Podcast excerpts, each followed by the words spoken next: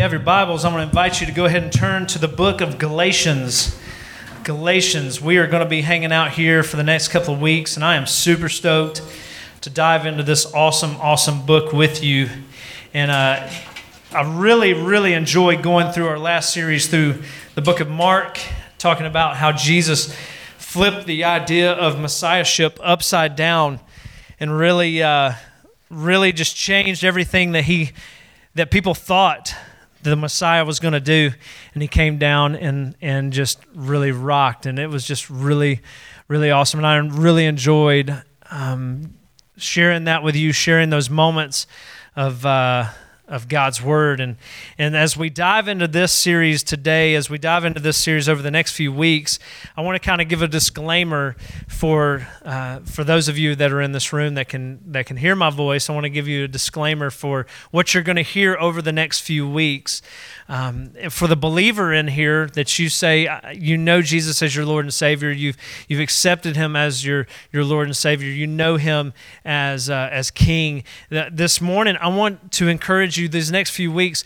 We are talking about freedom and what God offers us through Christ and the freedom that He's offered us. And, and, uh, and so for the believer, I want you to be encouraged.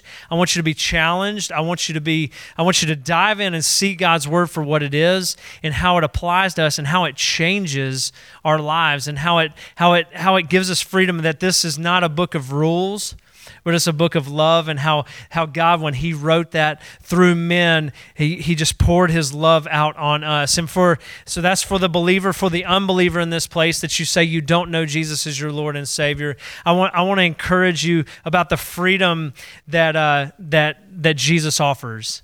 And that that again, this is not a book of rules that you have to live by, one of those things where you have to do these things in order to gain grace or faith or peace. No, no, no. This is this is a book of freedom and a book of love that we get to do what we get to do through Jesus. So this morning I want to just kind of set the stage, set the tone of uh, of the uh, of the the series and over where we're going through the next few weeks. And we're going to kind of roll into this and just dive in to what Paul is saying. So when I was when I was growing up, I don't know about a lot of you if you've gone to church here your whole life. Some of you have. Some of you have went to other churches. But when I was growing up, I grew up in a very legalistic uh, a mindset, with a very legalistic mindset, and that's what we're going to talk about this morning a lot. We're going to talk about legalism and freedom and the difference between the two, and and what both of them mean. And and we would just we we would we would throw legalism out all the time. Just throw it out and say we've got eh, you know it, you you've got to do this. You got to be obedient. And i would get to the point where i would say i was too obedient. And you say well ryan that's that's that's way over the top. No, no, no. I would have a mindset of that I had to be obedient for God to love me. I had to be obedient and I had to do these things for God to show me uh, His grace and His peace and His mercy. I had to, I had to be and walk. If, I had to have my quiet time every day, or I had to pray, or I couldn't listen to secular music. And if I did, He was waiting with a lightning bolt ready to strike me down. If I was in my car, I would swerve. You know that kind of thing. He was in my mind that God was just waiting on me to mess up, and so out of my obedience obedience became legalism. And because I was doing these things I was trying to add something to the to the love. I was trying to add something to grace and I had it all wrong. And this morning I want us to understand that we've got to avoid legalism and what that is. And we throw legalism out a lot because if we are obedient to the Lord, if we're obedient to what God has said through the Word, a lot of people will go, "Well, that's you, you're just being legalistic." No, you're you're living in God's freedom, but because of the overflow of what Jesus has done, you want to do certain things, and we're going to get to that throughout the next couple weeks. So, but this morning, I want to I want to I want you to write this down. If you have your notes, We, all of you have a page in front of you. If you have your note sheet uh, in front of you, or if you have a notes uh, a notes app open, I want you to write this really simple equation down, and we're going to kind of we're going to kind of talk about it for a little bit. Um, I want you to write this down, really simple. Grace plus something equals legalism. Grace plus something equals legalism. At the center, at the core of our faith, we have got to understand that one, that grace is 100% of God making peace with us through Christ and not the other way around. Let me say that one more time. When I was studying this, David Platt, this this uh, former pastor, he's he's a mission leader now. He's just he's doing big things for the King. He says this at the core center of our faith, and this is something to write down. To this is one of those tweetable quotes that Ryan didn't say because I'm not smart enough to think of something so awesome. At the core center of our faith, we've got to understand that grace is 100% God making peace with us through Christ and not the other way around not the other way around. When I was when I was a kid, I've told you about this little old lady, Miss Mary, that sat in front of me in church, and she would be the one that all, would always hand me the the mints. You remember that? I don't know if you ever had that lady sit in front of you. It's the, it's the little old lady that has those the the peppermints, you know, the the red and white peppermints, and I love peppermints, but those things are annoying in church because people try to be really quiet with the peppermint. If everybody anybody sat next to someone who's opened a peppermint, and it takes them like an hour to open the peppermint because they're trying not to be loud but on the same token, they're actually being the loudest thing in the room because they're like, thanks. Miss Mary would hand it to me, and I'd be like, mm, it ain't me.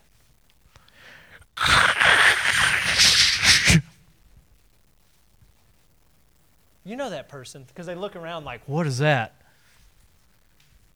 And they try to put it like under their leg but everybody hears it. That was that was me. Miss Mary would hand me a peppermint, and I would do that. If you ever get a peppermint, here's the trick: just bust the thing open. Wow, eat it. And don't be one of those people that just chew it up right after like first bite. Any of y'all do that? Peppermint chews. good. Two of you. Okay, well that's good. that's all right. There's nothing wrong with that. It's just disgusting. So, but here's the deal. When I, I'm just kidding, just kidding, just kidding. So here's the deal. Miss Mary would sit in front of me, and she would always remember she would have her Bible open. And I've told you we've talked about faith before, and uh, and she had her Bible open. And one day we were standing up singing a hymn right at the end of the service, and she had her Bible open, and she had already handed me the peppermints. It was already, you know, I might have snagged one or two, but anyway, she had her Bible open, and I'll never forget and seeing this in her scripture. And I've said this before, I think, but I want to remind you of this simple this simple way to remember grace. And this was one of those things. Write down, write in your Bible. I have it in mind. It's one of those things. God's riches at Christ's expense.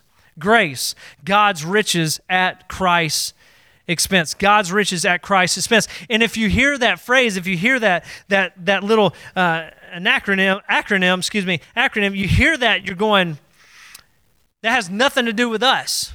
Nothing that we do fits in that. God's riches at Christ's expense. It's everything about God and Christ. And that's what we need to understand. That's what we're going to be talking about. And we understand, we sing the song, Amazing Grace, how sweet the sound. And we say, What's so amazing about this grace?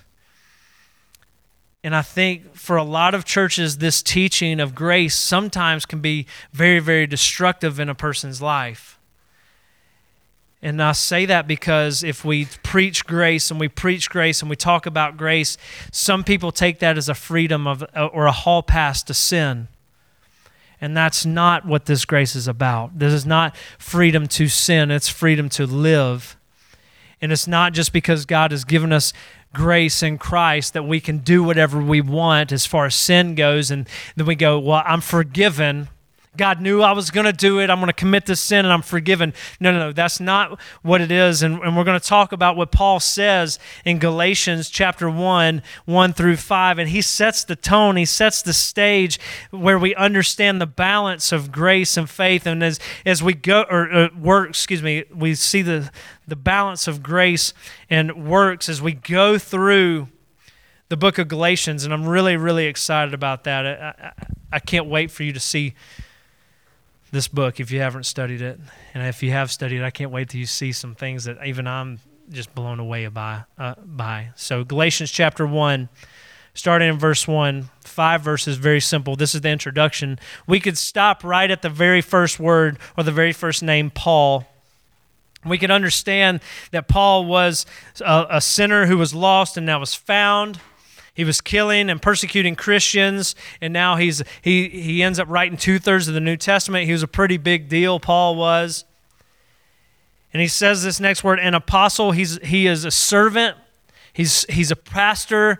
He's planting this, he has planted this small church in Galatia, this small church, and he's writing this letter to encourage them that as they are hearing these different people come in, these legalistic minded people called Judaizers come in, he's trying to encourage them not to be like them. And so he says these words. He says, Paul, an apostle, sent not from men nor by my man, but by Jesus Christ, the God Father, who raised him from the dead, and all the brothers with me to the churches in Galatia. He says, Grace and peace to you from God our Father and the Lord Jesus Christ, who gave himself for our sins to rescue us from this present evil age, according to the will of the Father, excuse me, and according to the will of our God and Father, to whom be glory forever and ever. Amen. So he sets this stage, he sets this tone that he needs he's trying to get this church to to to right off the bat understand that that the the stuff that's coming at you and the words that are coming at you galatia you, you need to be careful because a lot of that is a lot of that is works based you you got to do things. It's is is they're trying to make it grace plus something eh, to make everything or make freedom and that's not the case. He's saying that, that this this grace plus something is wrong and you need to understand out of the gate, he said, It's not me, it's by God. I come to you because of God. I come to you because of what Jesus has done in my life through grace. And we, we too many times, if we're reading this in our quiet times or we're reading this in church, we skip through this simple introduction, but there's so much in here that I don't want you to miss. There's some there's there's so much and something that we need to see and we need to we need to grasp. And and if you've been like me, if you've been in that moment of of we've got to do these things to gain Christ, or we've got to do these things to gain love or acceptance or grace or mercy or anything, you fill in the blank. And you th- the thought of favor, that we get favor from the stuff that we do. We need to understand three things, and I want you to write these things down. We need to understand, you need to understand that the gospel isn't from you, number one. The gospel isn't from you. We see this in Paul's voice that he says he's an apostle sent not from men nor by man, but Jesus Christ and God the Father who raised him from the dead. It's all about what God did through Jesus he says, Grace and peace to you from God our Father and the Lord Jesus Christ, who gave himself for our sins to rescue us from the present evil age. This, this gospel isn't from you, and Paul understood this. Listen, Paul didn't desire grace. Paul didn't wake up this one morning and say, I want the grace of God. I want, I want God to show me and reveal his grace to me. He didn't wake up one morning and just desire and have that burning passion. No, no, no. Jesus came down on his way as, as, as Paul was going on his way to Damascus to persecute Christians. God interrupted his plan interrupted his plan with his grace.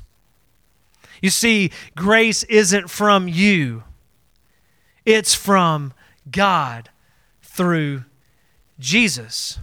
You didn't desire to have grace one day.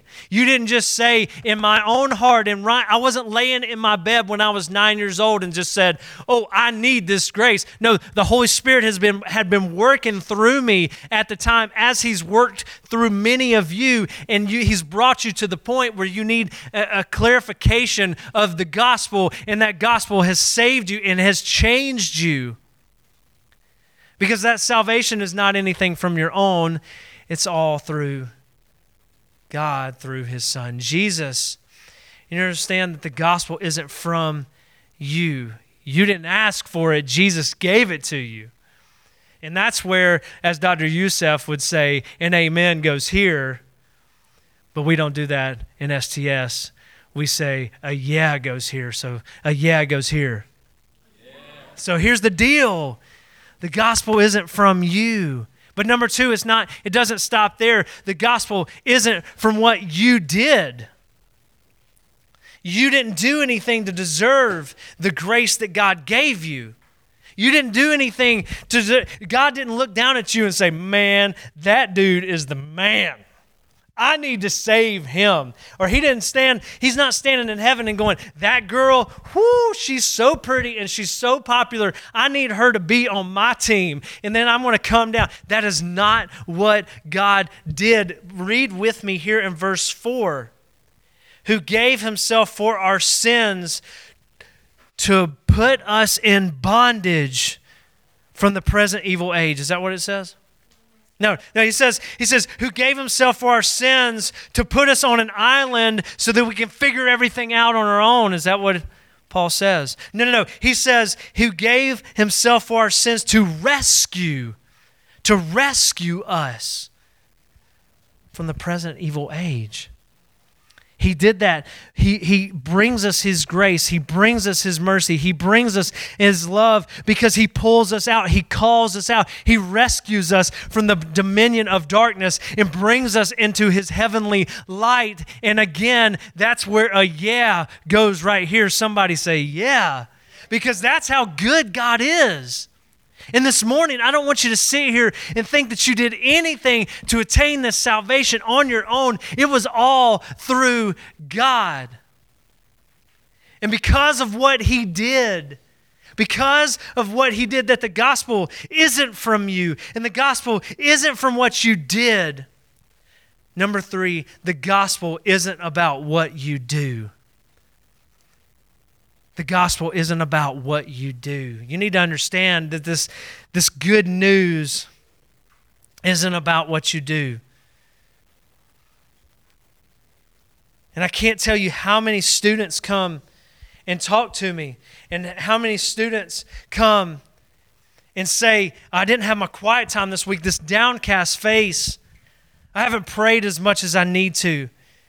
I just don't I don't feel like my relationship with Jesus is where it needs to be, and it's all my fault. And I just, man, God doesn't love me. God can't love someone like me. I've screwed up too many times.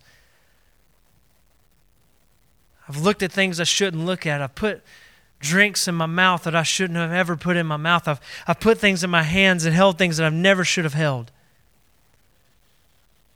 And he says these things. Students say these things. God, just how could God love me? How could God love me? Because I've messed up so royally.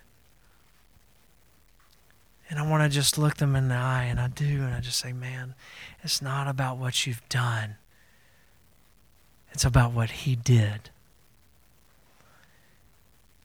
We understand this, or we think this, excuse me. We, we think that God has this this relationship scale of the things that we do attain more love in His eyes because that's how it is on earth if someone doesn't call you or someone doesn't text you, you you you, you get mad at them. Or or if, if you've texted someone and, and, and you don't get a response or someone doesn't come to where you are or do things, we, we get we get mad and that's not how God works. And so we've got to come out of our human mindset of how love is and the gospel is. And we need to understand that God's gospel is a faithful gospel, it's a freeing gospel, it's a true gospel, it's a love that we can never do anything to get It's all through Him. And that grace that God's riches at Christ's expense is so huge that we need to live in that freedom. We need to live wrapped up in that freedom. Man, God's eyes are different than our eyes. And we need to understand that because of that freedom through grace, Again, I want to I want to reiterate this hard. That does not give us a license to sin. That does not give us the freedom to just go out and do whatever we want. Absolutely not. Through His grace of saving us, through Him offering freedom in our lives, listen, we get to do what we get to do. Like we get to serve him. We get to talk to him. Many times in worship, you'll hear the worship leader, let's praise the Lord because he's worthy. He, he, he deserves it. We don't deserve praise, he deserves praise. It's nothing that we do. It's all that He's done. And we give Him glory and honor and praise. And we do these things. We do these things because we get to do. It's a privilege to serve. And I, I, I have the, the honor of doing this full time. I have the blessing of doing this full time. I have the, the, the honor of coming and talking and serving you guys and having lunch and hanging out and goofing off and all these things, going on trips. I have the honor of doing that. But I get to do that. And you say, well, Ryan, I'm not in church world. I don't, I'm not a youth pastor. I don't, I don't serve in that. But you get to serve your God to your friends that you see every day. You get to serve people at school. You get to serve your families. You say it's tough. Yeah, it's really hard. But you do that because of what God has done in your life. Let me, let me give a little visual, a little illustration this morning, if I may. This legalism is like water.